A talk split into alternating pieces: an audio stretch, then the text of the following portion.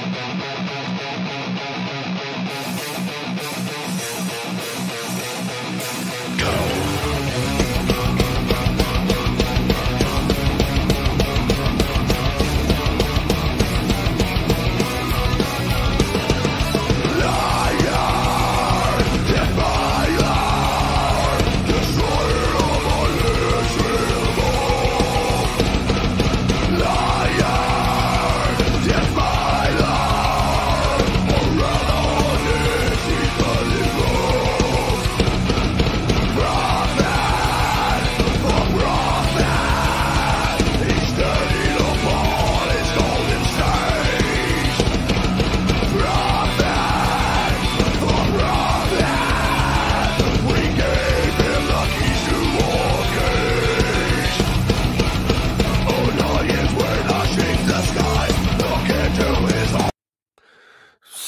what's up, brother?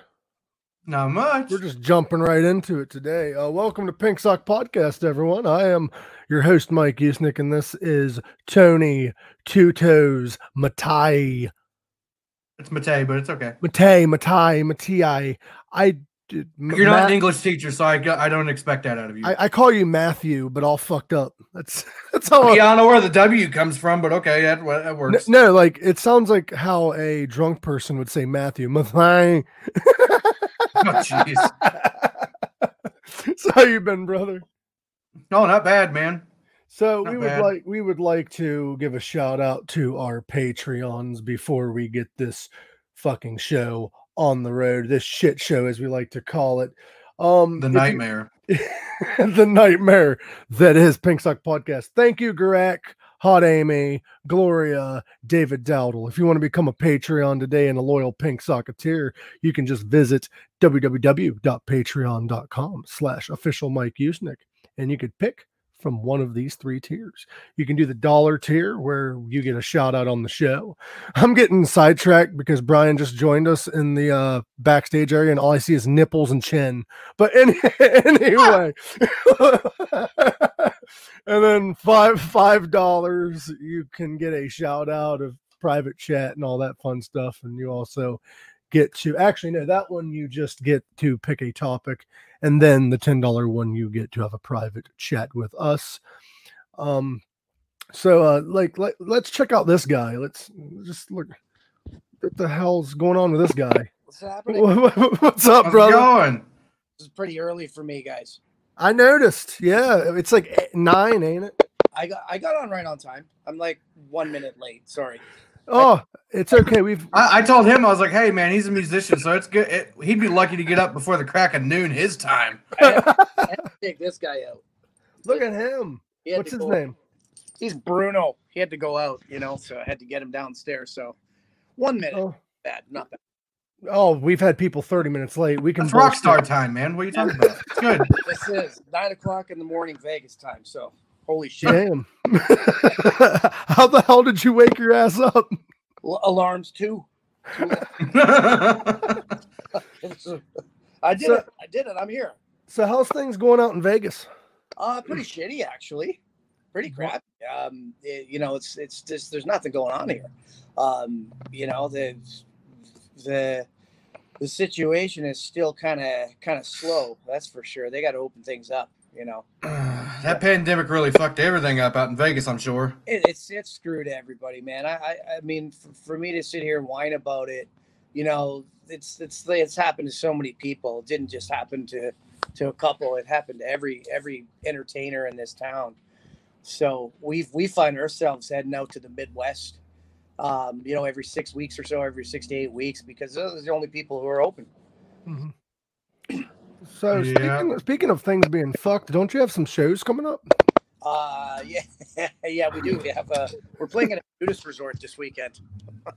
Oh, nice. You got to do what you got to do, man. Oh yeah, for sure. Yeah, so we so we actually and that's about it. We we're going out to uh, Oklahoma in the middle of November, and then we're heading back to the Midwest i- in uh, after Christmas, and that's about it right now until Vegas decides that it uh, you know needs some uh, needs some tourists. You know they got to get this thing going soon. That's all I got to say. So are you guys still doing the uh, shows at the Twin Arrows, or is that canceled? that is that is as far as I'm concerned canceled. They haven't even called me to let me know. So so that, that that's that's the thing that's going on here is people people aren't even letting anybody know that their stuff is canceled. That's just really it's it's really messed up, you know. Mhm. Because we had um, we played 300 days a year at least, and we went from that to you know uh, like everybody else, you know, Yeah. overnight just kind of went zoom by. Oh yeah. Especially like the people that are like huge acts have no shows like that. Oh yeah. For the first like, time in my life, for the first time in my life, I'm lucky I'm not famous. At least I have some gigs, you know. There's bands like bands like Mastodon I seen the other day where they had to file for unemployment. shit. yeah. Yeah, Yeah. That, that doesn't surprise me. That's it's it's it's sad all around. You know, I um uh don't not don't judge. Okay, don't judge. I uh, You're on the Pink Sock podcast. We're named after a prolapsed asshole. we don't judge here. okay, so I'm gonna get judged for this. I I just shaved this morning because I uh that I took a gig this weekend out in Utah playing uh playing the Benny guy in an ABBA tribute because I'm like, what the hell? I'll go work. you know. I had was some about paycheck, ready- brother. I was about ready to bring that up. yeah, I know. I, I I figured like if this is a if, if I was gonna take some shit, it would be here, you know. So so I So, I did it. I killed it. I don't care. There so, you how, so how brutal was that crowd? Was there a lot of mosh pits? No, could you could you imagine? no fight. You, you're gonna be shocked, but no fights broke out at an ABBA tribute. Can you? Oh well, shit. so it was, yeah, That's it was that- great. It was great. I can't complain, man. It was there was there was like uh there was thirteen hundred people a night at the show, and it's I'm like, yeah, it's like fuck, finally, you know. So, if if you want if you want a brutal crowd though, start a Backstreet Boys tribute band. It's oh always Jesus. good. I couldn't. you stop at ABBA. Yeah, uh, yeah, yeah.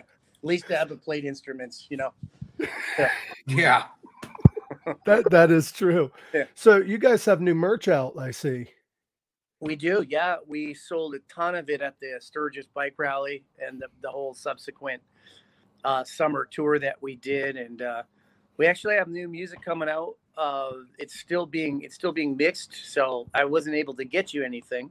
Mhm. Um, but but we're excited about it, you know, because because you know this this stuff isn't gonna last forever. It's it's gonna it's we're all gonna get back to normal soon. So so we'll have new music out by the time it all happens. Yeah. How did it affect Sturgis? That I don't think it affected it at all, probably. Sturgis was awesome. I gotta Like you can't tell those bikers to wear masks. That's just Oh. not gonna happen. No.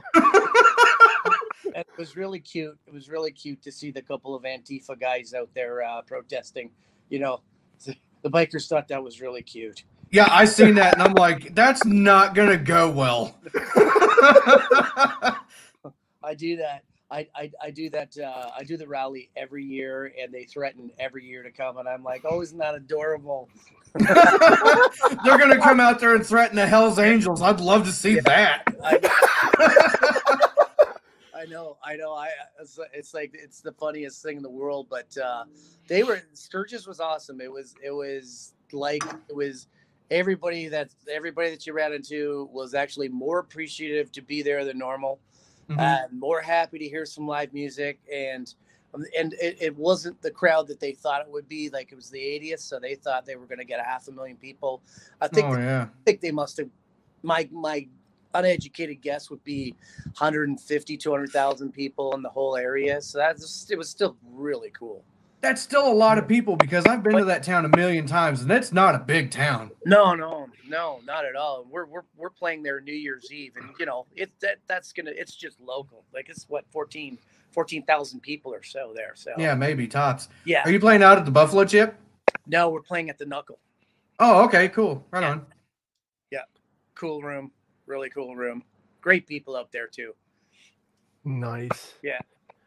South Dakotans are really nice people.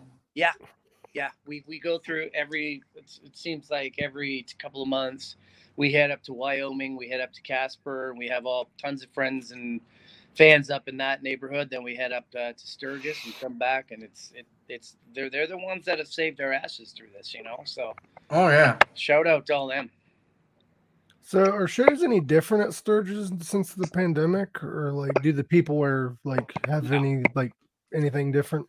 No, well, all they all they did was they had um, they they had uh, uh, hand washing stations all over the place. It, it's it's not to say that people weren't taking it seriously. It's not it's not to say that. Uh, uh, I think there's this perception that all that all that kind of crowd was walking around licking handrails and making out with each other, not not understanding that there was something going on there. People people aren't stupid. They know there's something going on, but they're they're choosing to not live their lives that way. You know, that's Mhm. that's all there is to it. That's that's admirable though to live your life that way instead of worrying. The biker community's been that way for generations. Yeah. Get Like you, you get sick, you you go home, you stay in bed, you get better, you, get out of bed. You know, it's kind of pretty much. yeah, yeah. So I'm not trying to make light of what's going on. I'm just I I, I just Mhm. I just kind of I'm on that side of things. I'm on the, you know, people can disagree with me all they want. I respect that, but I mean, I mean, uh, nobody. It's it's funny they, if if it's so contagious, nobody in my, nobody in my band. One one person in my band got a little bit sick, and that, and that was about it. And you know, we're all good. So, knock on wood. Right? right right after this, the headline. I'm gonna all this break out. Bryan Duffy friggin' collapses after Pink's he collapses on the air after Yeah. saying, "We're good." Not to see her. So, So, I uh, Midget saw, wrestling. I saw that uh, you enjoy some midget wrestling. I loved it. It was awesome. it was awesome. what would you like me to say about it? I had a Are, are you are you a regular wrestling fan, or do you just like midget wrestling? ah, midget only. It's hilarious. Yeah. Oh yeah, this was this was this was good too. I mean, I mean, uh, I hadn't seen that stuff since I was a kid, so so to be, I loved it when I was a little kid, and uh, just to see it to see it live in a in a thing. I mean, this the thing about the Knuckle is they're they're they're a really funny place. They have an indoor rodeo there too, if you can believe it. Yep. The stage where where basically our stage is getting smacked into by bulls, and then they have midget wrestling. So I'm working for them. Yeah, the knuckle the knuckle is pretty wild, man. yeah yeah yeah so shout de- definitely shout out to them they they do it differently all the time and it's cool The So, thing, the thing I always laugh about midget wrestling though is like they have a normal sized wrestling ring. like, like that's got to be scary to be a midget and climb to the top rope in a regular size ring. well this this one guy named hank i remember i remember he did the big grand finale you know you climb up to the top of the pole and you do the he did the somersault to land on somebody and i saw his leg it it kind of snapped and he was on the ground i'm on the stage looking Hmm. and he and I could see him mouth the words. He goes, I don't fucking feel so well. But he got up. He got up and he, he got up and finished his fight too. So it was, it was pretty funny. I've never honestly seen midget wrestling in person. I've seen it on TV. Well, if they bring it back to the knuckle next rally, you, that you know where to go. Uh, and all I imagine next time is just a bunch of midgets wearing masks. Yeah. You know what's really funny is I'm I'm Canadian, right? Or I, I came from Canada like 13 years ago, and Mhm. the the it's it's just funny the political correctness in Canada because I'm I'm at the knuckle and I it's you know it's the sign says midget wrestling. I'm like, they call them midgets here, and they're all yeah. they're like, um, yeah, and I'm like, wow, that's I, that you don't say that where I'm from. You know, you you say little people. You know, What, what's crazy is, is nine times out of ten, I have friends that are midgets and they don't care. It's usually people that aren't that, care. You also fuck midgets, Mike. Shut up. Okay, I lost. I fucked one midget in my life, and I get picked on for it. Spun her like a dreidel, you did. So it's like you, you bang one midget and you're Mike the midget banger for the rest of your life. Yeah, that sounds like a wrestling name. Could you imagine? I'm in midget wrestling, but I'm like the normal size person, and I'm Mike the midget banger. I'm like Val Venis. No, no, Bryan, I lost my virginity to a midget. Did you really? That's yeah, yeah. That's awesome. hilarious. creepy at the same time. That, that that's a good start. Yeah. That's a good confidence builder right there because it looks bigger. That's what I needed in my life. So, so this is a great start. Um, have you fucked a midget, Bryan? I haven't. I can honestly say I, I can honestly say I haven't. You should try it. All that time living in Sin City. No, we've had we've had midgets in our videos. If you ever seen any of our videos, we've uh, we've always tried to get as many midgets as possible in our videos, but but uh, never shag one. You should try it. It's Okay. it's, it's very it's it's it's very short lived, but but it's a lot of fun. Yeah, if you don't kill them. yeah, you know. It's That's like what my wife is in the uh, my wife is in the uh, in the in the other room. And can, all of a sudden she just turns around and looks. Oh, hey, hey, if you if you sleep with a midget, it's not cheating. It's only half cheating. oh, okay. I'll let her. It's only half cheating.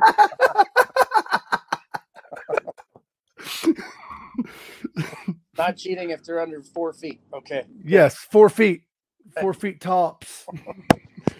so you did a live stream uh, lockdown recently. What was that like? Uh, cool. It was it was it was uh, it, it was different. I mean, I never done anything like that before. Playing to nobody, you know, but, Right. but playing to a lot of people. Uh, but it was cool. We had a lot of. I think we had almost 500 people watching us, which I didn't expect, you know, and uh, um, it it was it was really cool to do it, and and uh, people were really generous with that too, you know, like so um, we haven't done another one since because I I I, I kind of thought everybody started doing them. You know, people were doing them all the time, and it it almost like devalued it. If that makes any sense, you know, when you, when somebody's doing them twice a week, it's like, oh, here, okay, uh, you know, doing what they have to do. I'm not I'm not hating on them, but but I, I thought ah, once is enough. Let's. uh I don't. You want- start getting a feeling that it was possibly like a trendy thing to do. Yeah, absolutely. And I thought I thought fuck this. I don't I, I don't want this to become any kind of norm because this isn't this isn't to me acceptable to No. to to not play to to people. And uh, it's it's like well, we've been asked to do like some drive-in shows, you know, where people would you know what I mean? They drive up they drive up in their cars and you play a gig. I'm like, no, no. that's like this isn't um this isn't becoming acceptable to me, you know. That that's the that's the biggest thing is that is is this whole like little by little trying to train us trying to train us for certain social norms to change and become acceptable. And like having a having human beings together and se- like separating us and not being able to mingle that's not acceptable to me. So i won't i won't do that kind of stuff anymore to be honest with you Could you imagine though the drive-in like concerts at like a Lamb of God concert or something? Just Yes. like, like a freaking demolition derby breaks out. I'd, li- I'd Dude, like like- an mm-hmm. aerial shot of that the whole every car would be like right you know Metal- Metallica did that drive-in show, and they were charging like $150 a carload just to see them play the same set they've been playing for 30 years. Yeah What Well- the fuck? Yeah. If you want to see a better uh, Metallica set, just go see Megadeth. Just Yeah. There's that. So anybody who wants to follow Garage Boys, you can find them on Facebook at Garage Boys Las Vegas or on Instagram at Garage Boys Las Vegas or on their website The Garage Boys Band. Is there another web like social media that you have? That's the only two I could find. Well there's the the website itself uh thegarageboysband.com Yeah. it, does anybody check websites anymore but uh it's what what are websites? yeah Yeah. it- it's uh yeah just the garageboysband.com and and the facebook one and that's uh, that's about it really we're The only operation the only websites people visit anymore is porn and social media. That's the only Pretty much. Pretty much. Which, speaking of, everybody knows this question's coming. What's the weirdest porn you've watched? Oh, wow. Uh, You live in Vegas. You've probably s- seen some in person. well, there is a couple of those uh, uh, nefarious kind of places you can go. Not that I've been to any of them, but uh, there's uh, Donkey Ranch. uh, I've never been to the Green Door. Anyways, this, um, heck, geez, man, that's a good question. You might have to let that one bake for a minute. Uh, weirdest porn. well, it's it's usually German, so yeah. You have to let that one bake for a minute. I don't know. I don't. I don't know yet. German or Car- ja- Japanese? Yeah, Cartman, what is your mom doing in a German Shiza film? it's Oh, oh, the reoccurring answer that we got earlier on in an episode was my buddy saw this guy eat Froot Loops out of a woman's asshole. How. that's really gross. Um, can I can I rat can I rat Kathy out here for a second? Yeah. Uh-oh. when we did our little test run last night, she said, in her beautiful English accent, she said, "Whatever you do, don't don't fucking ask Mike about Froot Loops. Don't." I, I was impressed because I've never thought of that because I've been doing dishes this whole time. I've been all I had to do. sorry, Kathy. Sorry, sorry, Kathy. I didn't think it was too much of a secret. She just said, don't don't ask him about Froot Loops. It's not. It's not a secret. I mean, I never personally got off to that video. But That um, that's, that's really bad. I mean, all, all the uh, I, I mean, I get I guess like I'm just not that dangerous. Anything, any kind of porn that involves excrement and especially uh, cereal, um, it's just not going to work for me. You know, teach his own though. how, how about when people put their arms in there? Is that Oh, the whole uh, what are they fisting Fisting. yeah? fisting thing. And once again, that's a to each his own. I guess that's more of like a more of a magic trick to me. I mean, if they really want to shit pancakes for a week, that's up to them. Yeah, Uh, that, that reminds me of a joke I heard. This guy said that he put his arm in a woman. She said, "Put your other arm in there," and she's like, "Now clap." He's like, "I can't." And she's like, "Pretty tight, huh?" That's horrible. Huh. So, what's it like living out in Vegas? I absolutely love Las Vegas. I love it. Um, I live I live right downtown. Are you guys familiar with Las Vegas at all? Uh, no, but we're going to be moving uh, to Phoenix next year. Cool. Well, you're going to be, you know, Not four, that far away. Going to be four hours away. You'll uh, you'll be out here. Actually, we're doing a we're doing a gig out in Cave Creek uh, in the next couple of weeks too. It's like you'll love it up there. It's beautiful, beautiful part of the country. Um, but I I love Las Vegas. Uh, we live right downtown, right by the Fremont Street canopies. Oh, Um, right. Yeah, and uh, we're in this. Well, this is my back patio. I don't know if you can really see anything, but uh, just hanging out with Bruno, chilling out, having morning coffee, and uh, it's it's nice. My neighbors are awesome, and it's it's uh, it's getting really. It's turning into a little bit of an arts district out here. Um, so I I dig it, man. A, a, lot, a lot better than Canada, eh? Yeah, uh, there's there's some things that I really miss about my home, but uh, I can always go visit there. Mhm. Have you been back since? Or No, I haven't. I was supposed to go back um, in June. My um, my hometown, which which really shocked me. I, I'm from a little small town called North Bay, Ontario. It, I won't be offended if you haven't heard of it. It's a little small place, uh, north four hours north of Toronto, and uh, the uh, they inducted me in their in their Hall of Records for for musicians. I was really flattered, and I was supposed to go up there and see all my old buddies and have a few drinks, and it COVID kind of uh, knocked that one out on me. So Well, good thing is flights are cheap. yeah, well, you Yeah. to, uh, when I the the uh, the the ABBA, the ABBA thing that I did this weekend, that's a Canadian production company, and they all have to when they go home, they have to guarantee a quarantine for 14 days. So they've got to go lock down. I don't know how they enforce that kind of stuff, but they've got to lock themselves away for two weeks. So what am I supposed to do? Fly over to Canada, lock myself up for two weeks? Like, I'll just wait till I'll just wait till things get better. You know. Yeah. Mhm. That's the best thing you can do. Mhm. exactly. So I read that you opened for Toby Keith. Uh, we we actually jammed with him. Had, How how was that? That's kind of like how did how well does rock and country mix? well, we were we were just playing up at uh, t- once in a while we play up at Toby Keith's, and it's kind of funny because everybody knows we're a rock band. Um, but I guess we we can be a rock band that plays a couple of country songs once in a while. And uh, Toby just walked on stage. And he he hit our guitar player, and he's like, "What?" He's like, "What? Which uh, my songs you boys know?" And we're looking out. We're all looking at each other, and we're like, "We know one Toby Keith song." So, okay, let's play that six times with him. You know. That's one more than I know. Hey, and that's how, that's how we make our living in this town. You gotta know. You gotta know everything. You know. It's like any patriotic country song. That's Toby Keith right there.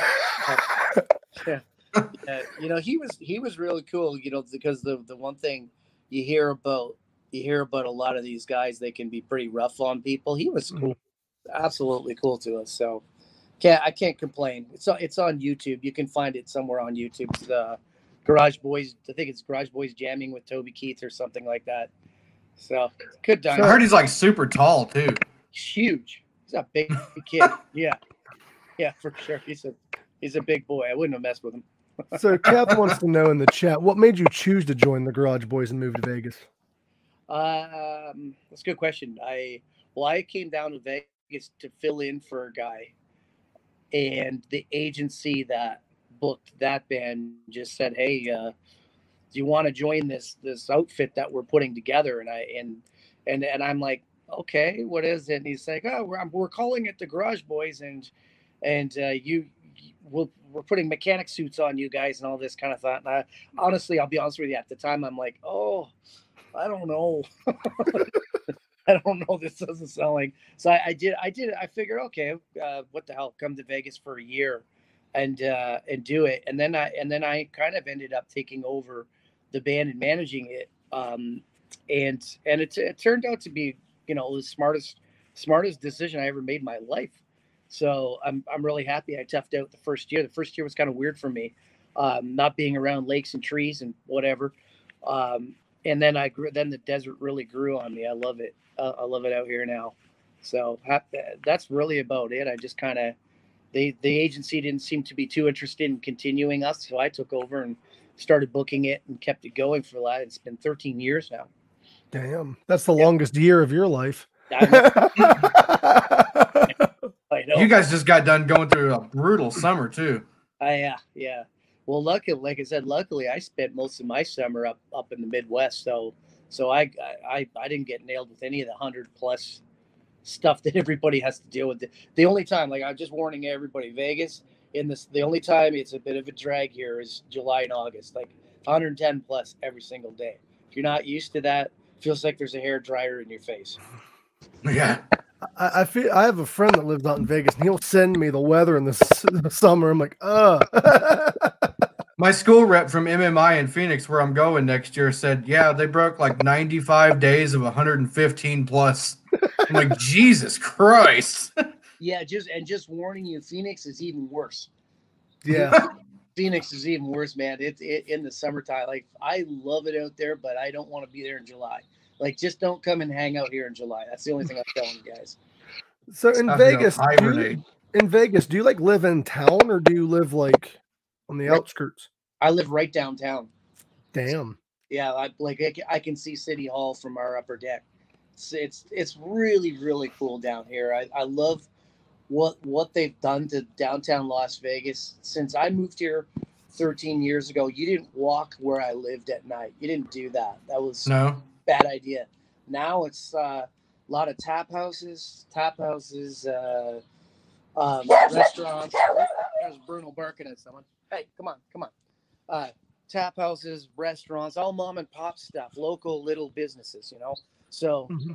I dig it out here. Come on, get out of here. Come on. It's- nice that you guys have a lot of mom and pops because it's out here, all we have is like maybe one mom and pop and then like a Walmart. yeah, so what what do you do while you're on the strip? Give us a day in the life of Bryan Duffy. You hit gambling or what do you do? Funnily, funnily enough, I don't gamble. I'm pretty boring. I do. I I uh, I'm like a microbrew fan, so I I like going out and drinking. There's a there's a little place called Banger Brewery down the street, and I I like going out there because uh, my life my life has been crazy enough with with being in a band Mhm. um, that when I do when I do go out, yeah, like I hate to say it, but I'm not that exciting. It's usually going out for beers and watching other people act like idiots.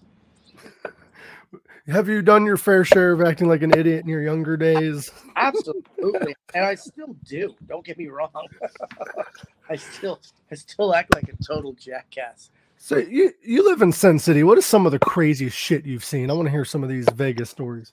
Ah, crazy crazy is crazy shit. There's there's a you know when you work down on the strip, um, the thing is like we okay we're a house band at Carnival Court for the longest time, right on the right at Harrah's. Um, Mhm. Every day there's something like just just every, every day. It's it's like every day somebody is face planting. You know, from it's so dry out here, so someone's drinking too much, and you're like, he's going down, he's going down, whap. Um, but I, I mean, the, there's uh, the the cra- the craziest stuff of late I, I saw was uh, getting caught right in the middle of the riots, just being at uh, at Mickey Finn's, and and being locked in the place from all that idiot all that idiocy that was going on and but I mean in terms of in terms of really crazy stuff I mean it'll all come to me. I guess I guess the last time we were playing at uh, Fremont Street there's this big crowd and then this guy he's staying there and he's kind of kind of drunk and kind of homeless and there's these beautiful like texas cheerleader kind of girls around him and he pulls out his little wiener he just starts peeing on them You know? like, just uh, Mike, what are you doing out in Vegas, man? Shut up. hey that there, that kind of stuff just happens every day you can't you almost get desensitized to it you know I, I d- did did he like get arrested or anything, or they just like that just happens? they kicked him off the street they didn't even arrest him What the hell? He's just pissing on people again. Just let him go. oh, he's homeless. It's fine. yeah this out of here you know that's uh like Fre- fremont has its uh, share of characters that's for sure They're- Sounds like it. yeah you guys if you guys haven't been here that's kind of if you want to see all the all the weirdos that's where you go it's pretty fun though So it so, it sounds almost as crazy as my family reunion. But anyway, well i haven't been so I can't compare it to anything That's that's where Mike goes to pick up chicks. shut the fuck up. She was a third cousin. It doesn't count. But no. so, what are you looking more the most forward to once things go back to normal? Like, it's the one Uh, thing. back to normal that's what i'm looking forward to just like doing what we normally do is just see that picture you just showed that just going back to go- going going back to playing music again uh full time and and uh enjoying it because like i haven't funny enough funny enough i haven't taken this shit for granted at all i love it I, Mhm. I'll, I'll do it until nobody will give me a gig anymore kind of thing so i just want i just want to get back to that again you know i think I Not think- playing shows is a drag. what's But that Not playing shows anymore is a drag. It, it completely is. Yeah, yeah. Like especially when that's that's all I've done. That's that's all I've done my whole life. So all of a sudden you're like, um, uh, what the fuck do I do now? you know, it's like, you know, my wife my wife loves quarantine. She she's like every single day. She's like, oh, this is beautiful. But uh, I I want to get out. I want to get out and play. So the positive about this, though, is it makes us like realize what we have, and we were taking everything for granted. yeah yeah. there's a lot of i think i think a lot of the things that are not i mean especially when you've seen a lot of people walking out of the bathroom and not washing their hands and you're always like oh god now you see everybody washing their hands it's kind of you know there th- th- there's some things that have changed a bit for the better, sanit- sanitation wise. Um, but but I hope it makes all the people in my business, especially, not take what they do for granted anymore. I mean, I've I've heard so many musicians, ah, I gotta go play, I gotta go gig at this place, but you know, kind of thing. I'm like, yeah, well, you have a gig. Right? You at least have a job. Yeah. You're going. If you don't have a gig anymore, start bitching, and that's that's I think what this has brought a lot of a lot of us down to. It's like, oh yeah, that was really cool to earn a living doing that. yeah. Right. And but uh, the thing that has me thinking is how long are people really going to keep washing their hands and shit? well, I mean, the, obviously the people that listened are gonna, and people that are really dumb aren't. That's the way it is. I, I mean, I, I, I, I mean, I'm not obviously. I, nobody likes. Everybody hates when some person who has no medical background or anything states their opinion. So I'll, Yeah. I, I, but that is pretty much basic knowledge. Keep your freaking self clean. You're going to be in a lot better position of not getting ill. You know. Another thing I hate is when like people just with an MD in their name talks about a thing that they did not study. Like like the, like they're like I know a lot about viruses. You're a fucking chiropractor. Yeah. like, like, shut up. Yeah, is, I, I guess you you could say that in any in any line of business. It's like if somebody's not a jazz musician and they're telling you, uh, ah, John Coltrane, he was overrated. Uh, like, would you play sax, you jackass? No. so shut the fuck up. yeah. so uh, all all walks of life, and I I think that's kind of scary about what we watch is that there are a lot of non-experts. They're experts, but they're also non-experts. Blah blah blah blah. This blah. I'm like, okay, I, I don't believe any of you guys anymore. You've all you've all there's got credibility. There was this one woman that was circulating on the internet talking about this miracle drug for COVID and blah blah blah blah. And if you look deeper into her, she believes that the reason why AIDS exists is because you have sex with demons in your sleep. I don't ah. think I, I don't think I'm going to take her advice. she just, just kind of blew it after that. The demon part. It's like, oh, okay. I, I have sex with demons when I'm awake. What the fuck are they talking about? That's hilarious. They're great in the sack.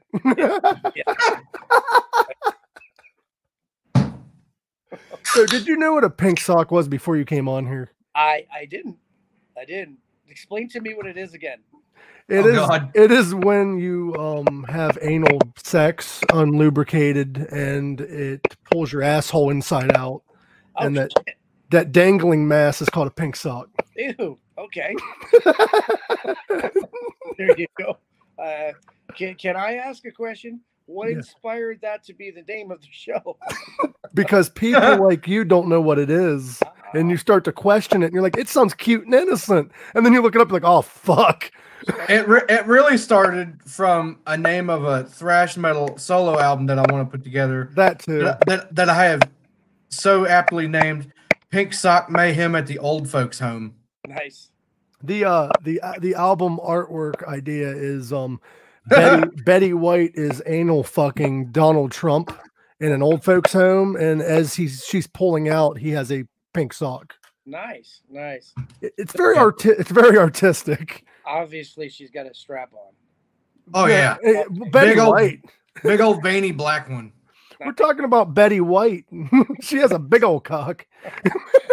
Family dinner just got awkward. You all should know better than watching this podcast while eating dinner. so I got a question. Speaking of Betty White, if you had the opportunity, would you bang Betty White? Uh, Fifty years ago, yeah. Uh, Why? She was kind of cute in her own way. Uh, Did you ever see those old Mary Tyler Moore shows? Yeah, she was Mhm. banging. Wasn't she like the the, the real innocent kind of slutty lady kind of thing? Yeah. Yeah. Um, yeah, I guess. I mean, she was pretty cute when, in her younger days. I can't imagine now. Well, well, nowadays you would have to, out of respect. Out of respect, yeah. You'd have to. That's not- Oh, come on. You don't have to even look. You can just be like, okay, Betty. Just, no, no. I, I think I think you asked you have to ask yourself the same question, would you? You know, I could. I. I no. I've eaten Mike, Arby's. Mike would Mike would totally get a hold of that grilled cheese. Yeah, I don't care. Have you ever ate Yeah. Arby's? Uh, say it again. Have you ever ate at Arby's? I. You know what? No, Oh, I haven't. I've never eaten at Arby's before. It thanks for ruining Arby's for me, Mike. looks, it looks. So- It looks even grosser now that you've compared. You've compared Arby's to Betty White. So I would, yeah. Well, you you could bang it without eating it. ew. You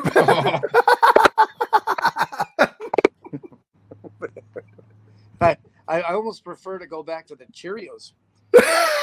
would you eat those Cheerios or would you rather eat Betty White if you had to choose?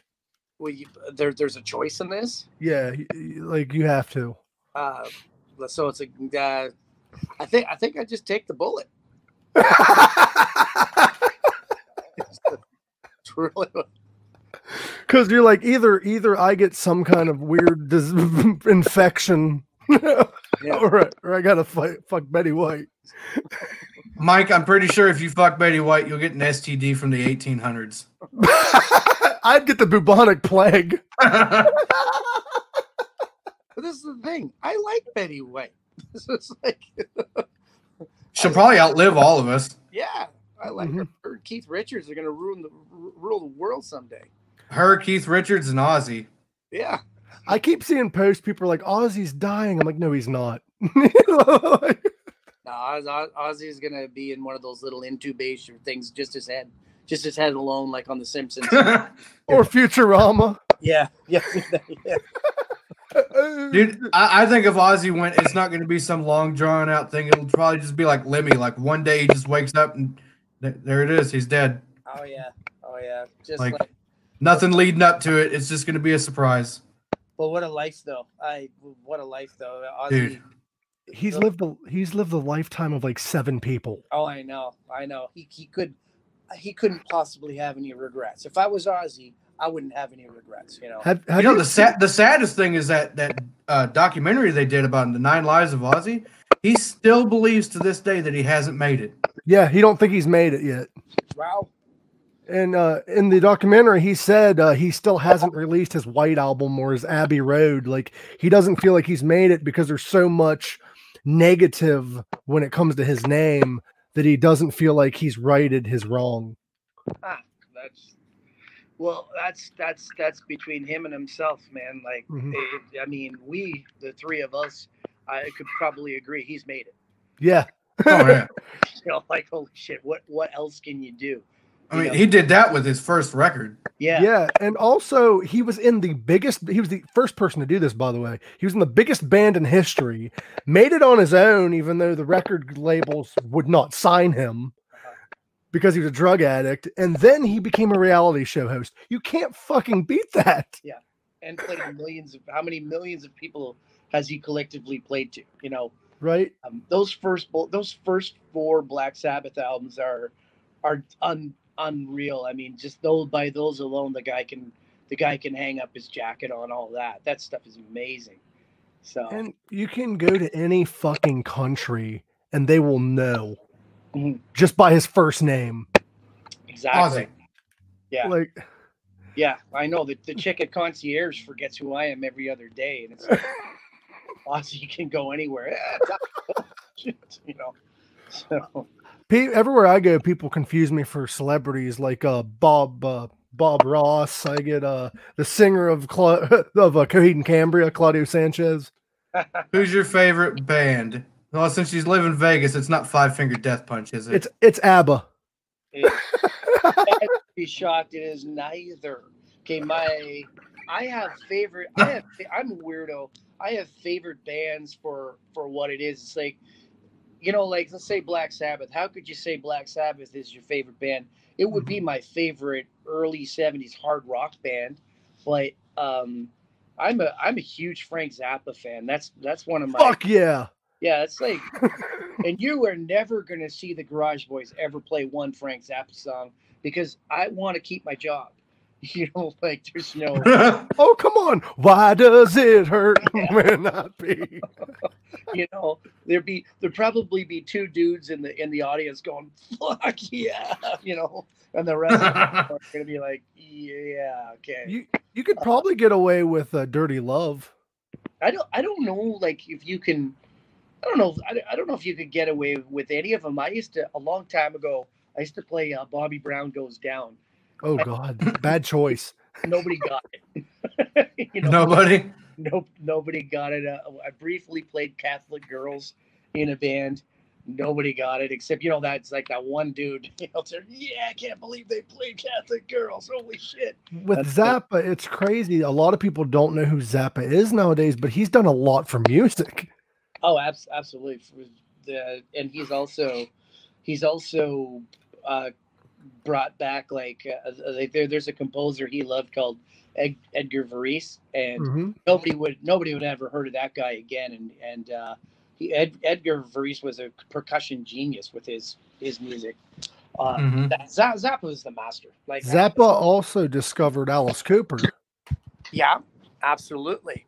Um, Like- and, and if you look at all the people that Zappa brought into into his bands, all the great players that play with every that have played all the studio stuff, like Vinnie Colaiuta, Warren, all those guys, Warren Cucurullo, uh, Terry Bozzio, the the list is just like all, all of these geniuses. Steve Vai, you know, that he he brought to the he brought to the table and showed the world. Look who these guys are. Did you hear about when Steve Vai tried out the first time for Frank Zappa's band? I haven't, no. Frank Zappa told him he's not good enough. Jeez.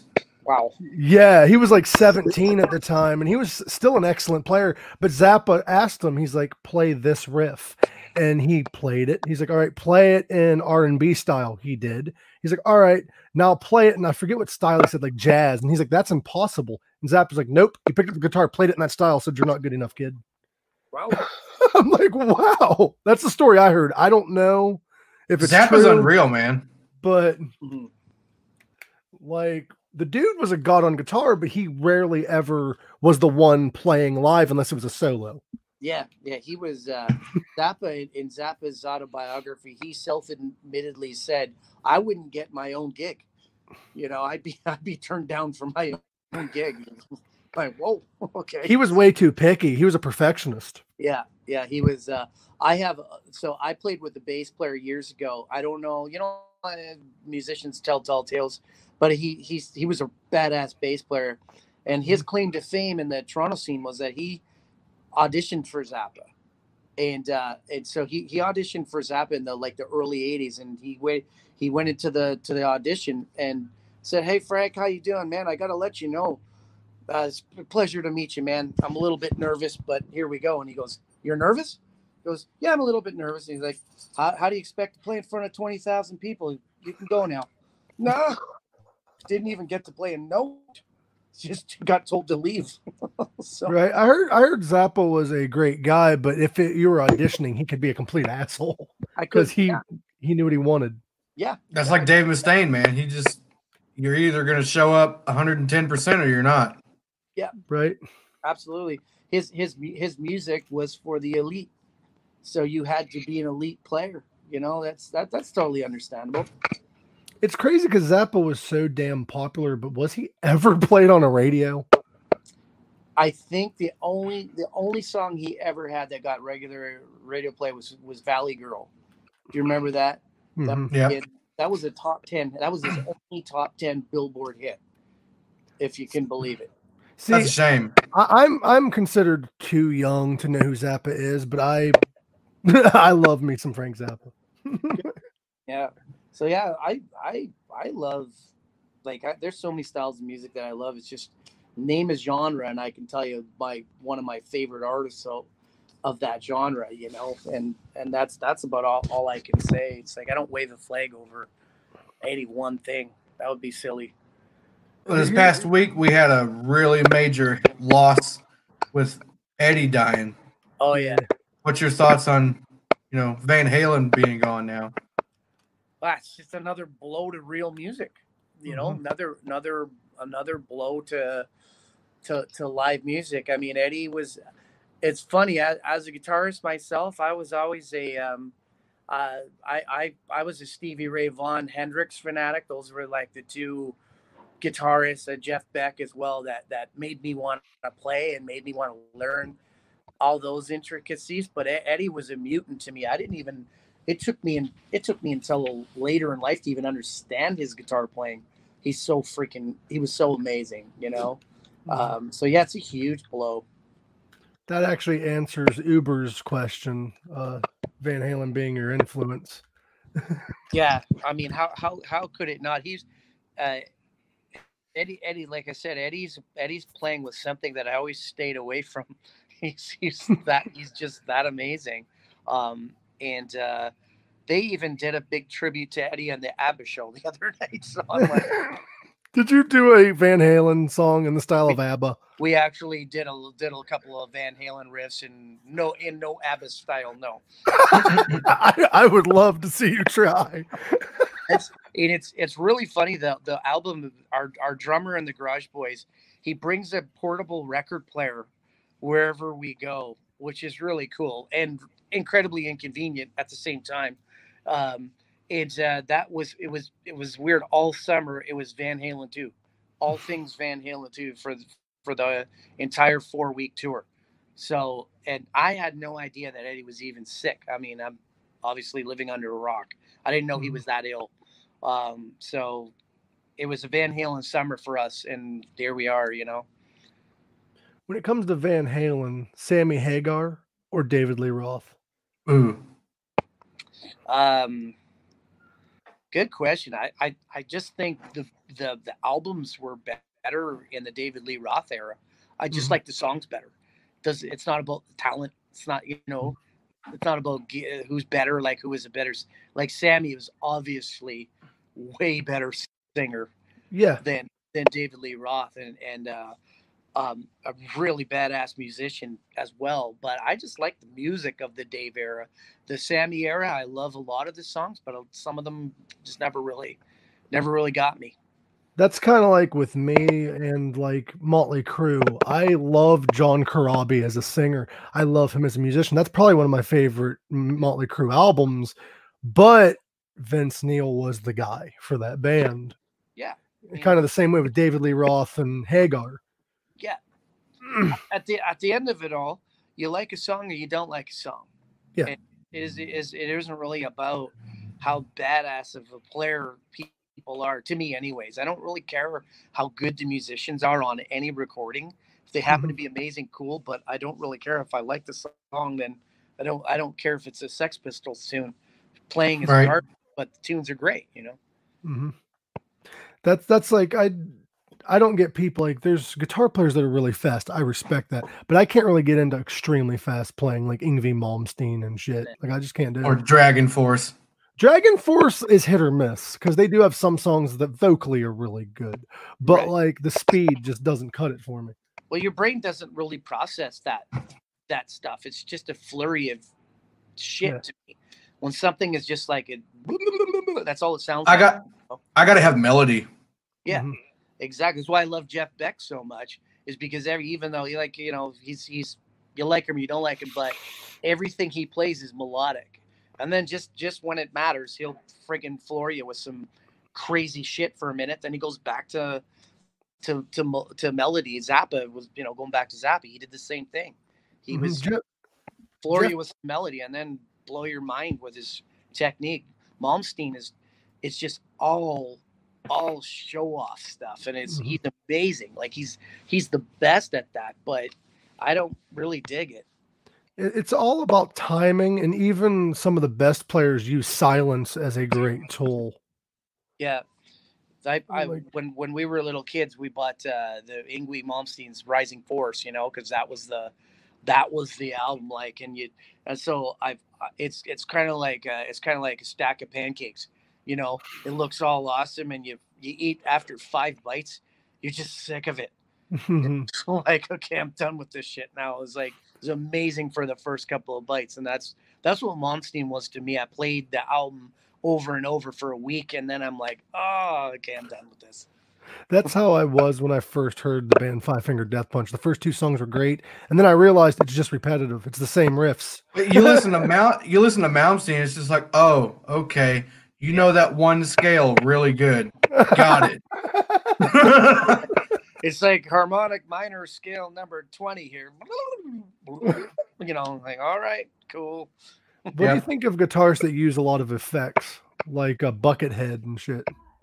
I like, well, it, it's it's all how you use it. It, um, if if it's a good question. That's a really good question. Like, uh, I personally just plug plug a guitar into an amp straight. That's just been kind of how I've done it. And other people have a shit ton of effects everywhere. And some people it sounds like a big wash of nonsense.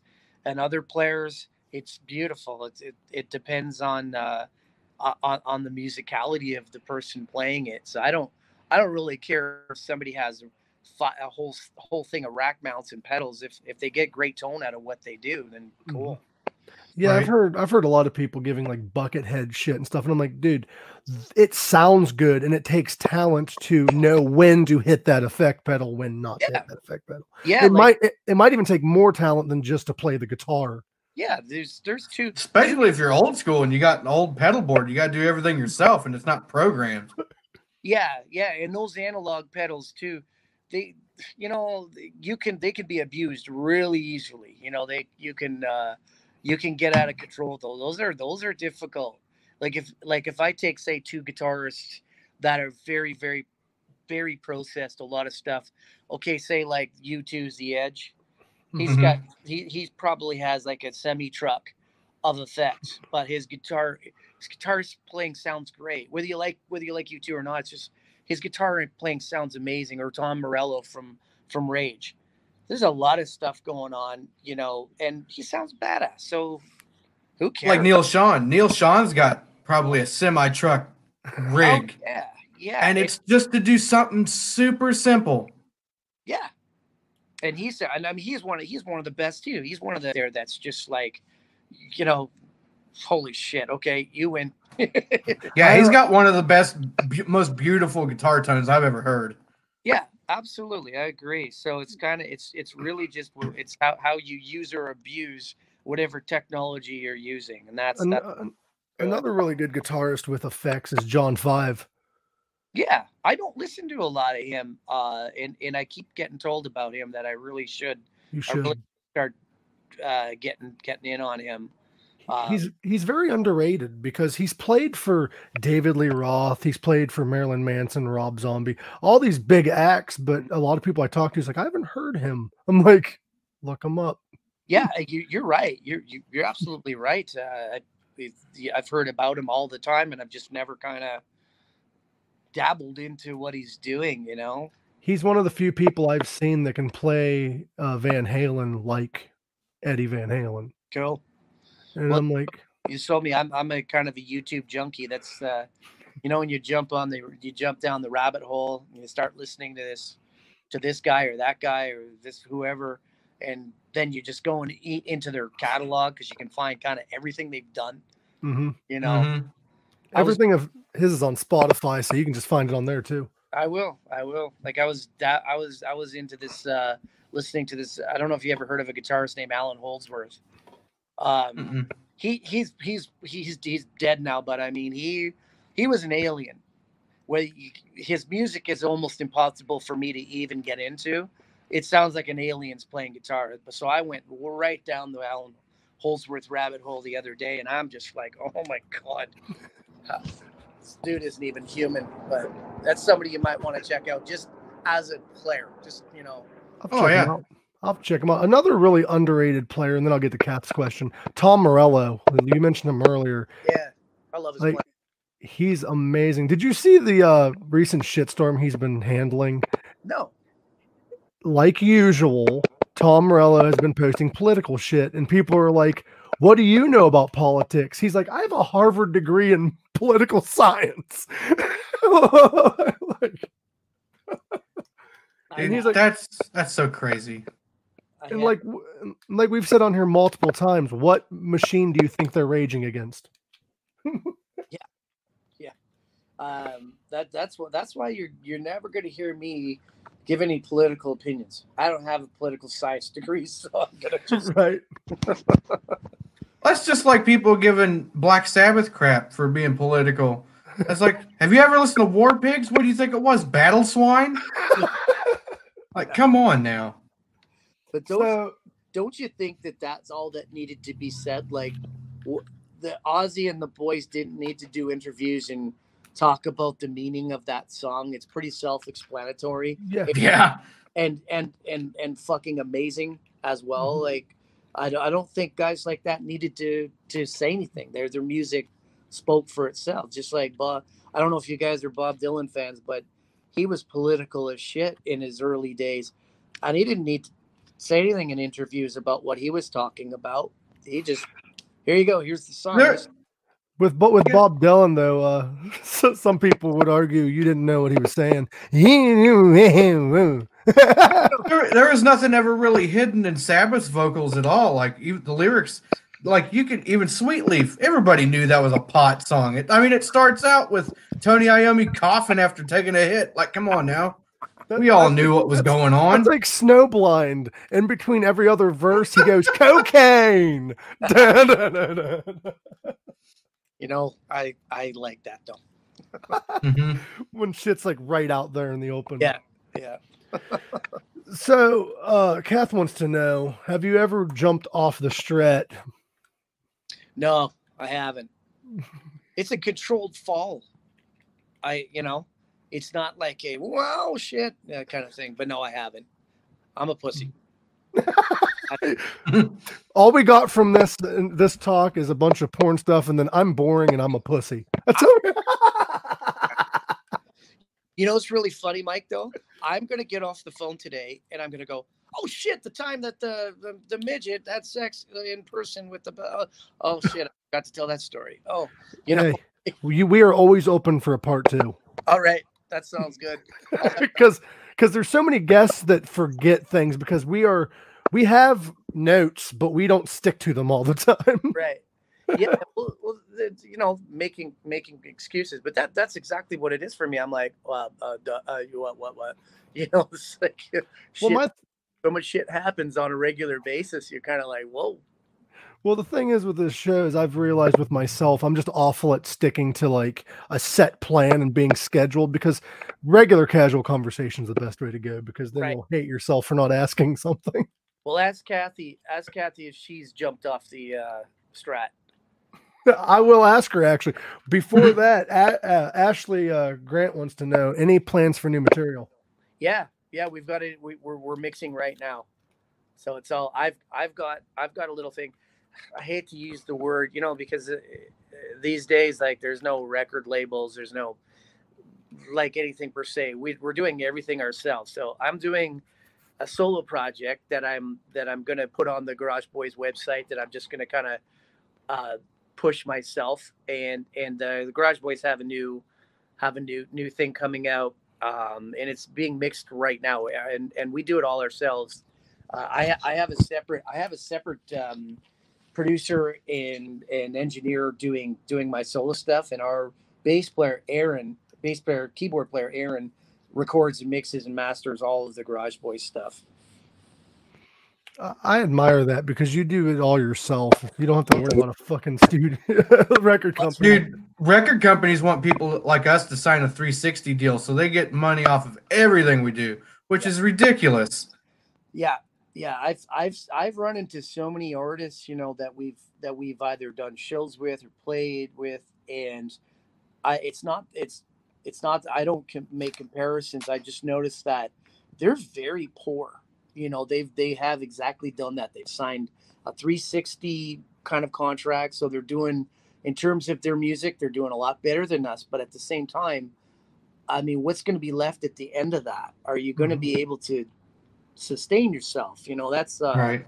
that's kind of important. I mean it's not everything but we we're we're all- I, I i manage everything. My wife does all of our books and and everybody every dime that goes into the garage boys we all keep. So it's it's a it, we we don't have to do day jobs. We don't have to do anything like that. It's better that way. That's the positive about the digital age is you don't have to rely on a record company anymore like you did in like the 80s and shit. You Right. can just Right.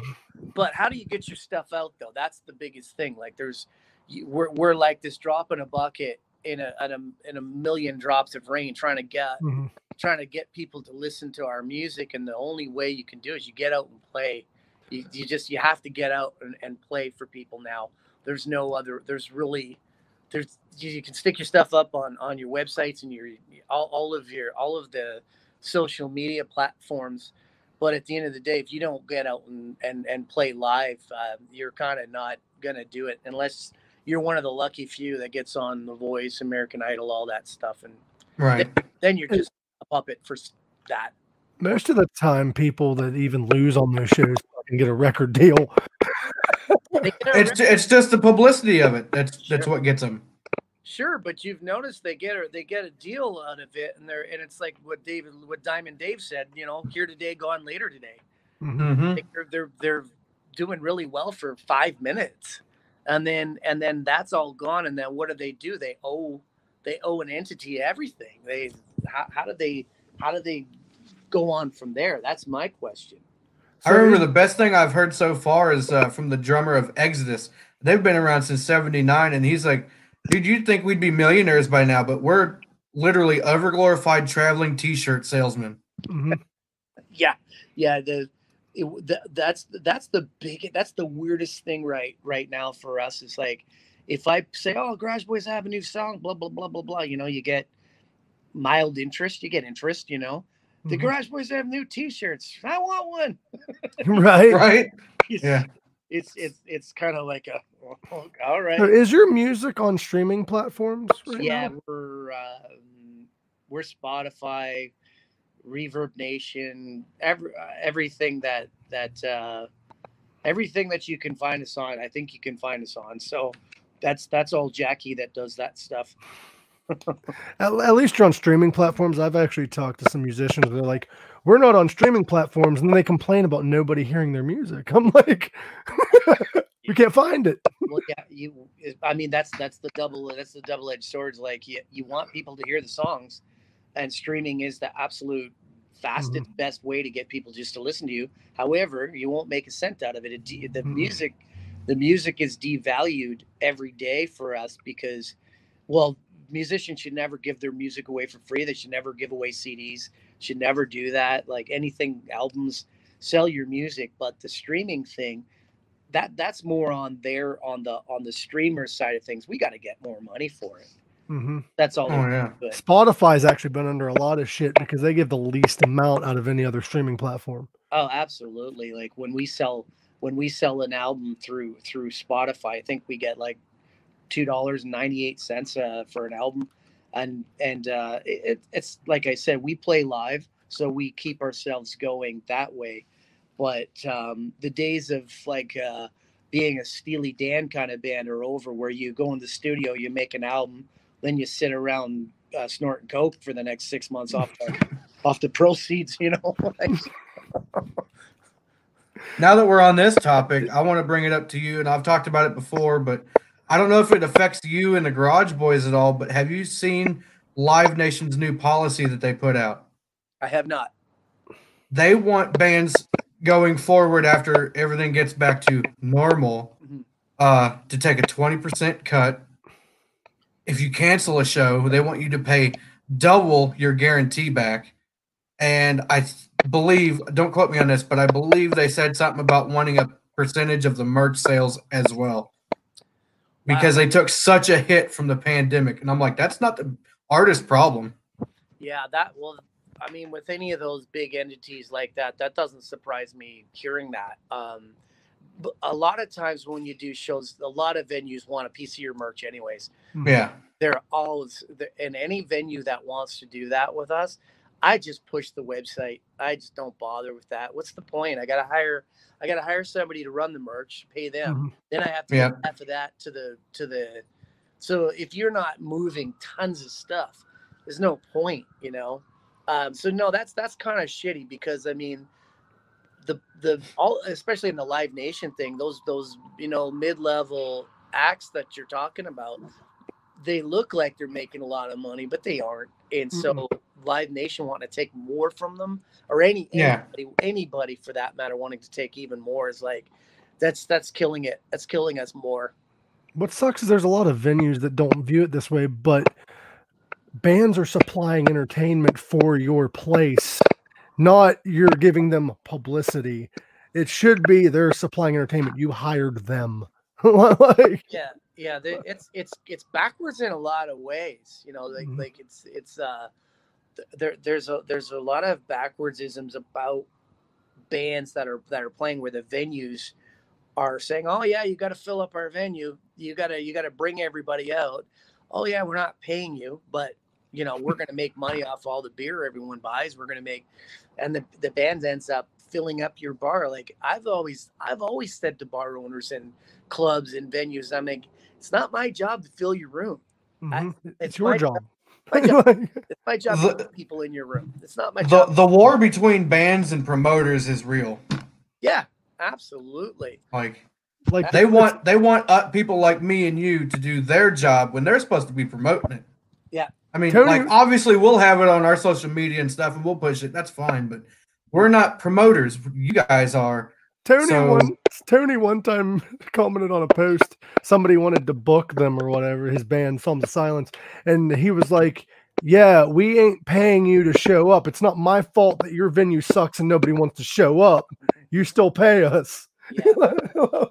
I also love the I love the uh well it'll be great exposure for you and they you know like My rent- Exposure doesn't pay the bills, bro. Thank God my rent is only four exposures. every Yeah. you know I'm, I'm stealing that one.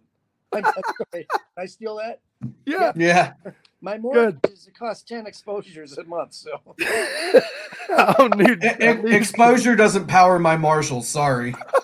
Yeah, that that one is always the he, we, we get a, we get asked you know from time to time for that you know can you do this event you do that event especially the the charity event things i know i'm going to sound really jaded here but so uh, charity events always want entertainers to come for free. They always ask. They always say oh it's great exposure for you. You're doing you know this you know heart heart or lungs or cancer or whatever any kind of thing. And and then you get there you th- feel okay yeah i think i'm doing a good cause. I'm working for something good. And then and then you find out that well the sound company is getting paid. The, Mhm. the vendors are all getting paid like everyone's making money off of this but the entertainment isn't i'm like and but that's the thing that's kind of driving your your your whole charitable event is based on entertainment and they're the only ones not getting paid for it and we kind of and, that- and sadly enough I stopped doing that because I felt like that. Well, the Garage Boys go and do all these all these charity events, and I find out everyone's getting a dime except us. So, had to, you know, if the exposure is that good, then why aren't you getting paid? that's, that's my argument. Like, yeah. So, so when I, so whenever the Garage Boys do something that's charity based, it's because we believe in something. There's something Yeah. that we want to do. You know, for a friend of ours uh, had a stroke um, a few months or a year and a half ago, and we put together a thing for him, raised the money, gave it to him and his family, and I felt okay, good. I feel validated in in doing something that I believe in, but I, that's the only way I'll do it from now on. charity events Yeah. are understandable because that nobody's getting paid for it. It's all donation. Mhm. But like the venue's not paying people stupid because they say it's exposure. But if there's that many people showing up anyway, then the band could get paid. Yeah.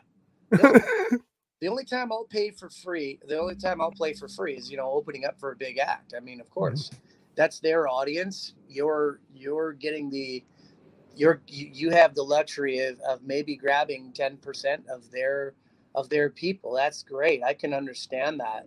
Mhm. Any any bigger acts that we've opened up for, which aren't a whole lot, but we've act, we've opened up for a few, and it's like, yeah, sure. Like, you know, I get I'm getting myself in front of your twenty thousand people.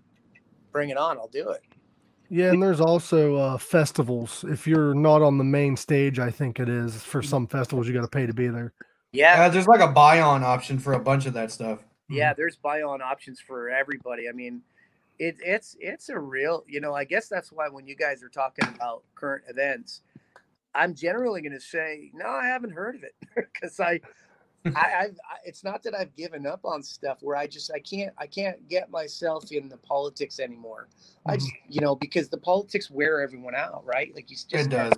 you just start getting completely beaten down by constant bullshit that's mm-hmm. in this business that I just kind of go, okay, fuck it, book book band, play music. Yeah, even Yeah.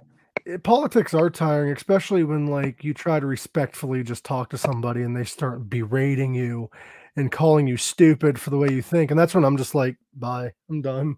It takes 0.5 seconds for everybody to take a nice adult conversation and go really personal with it.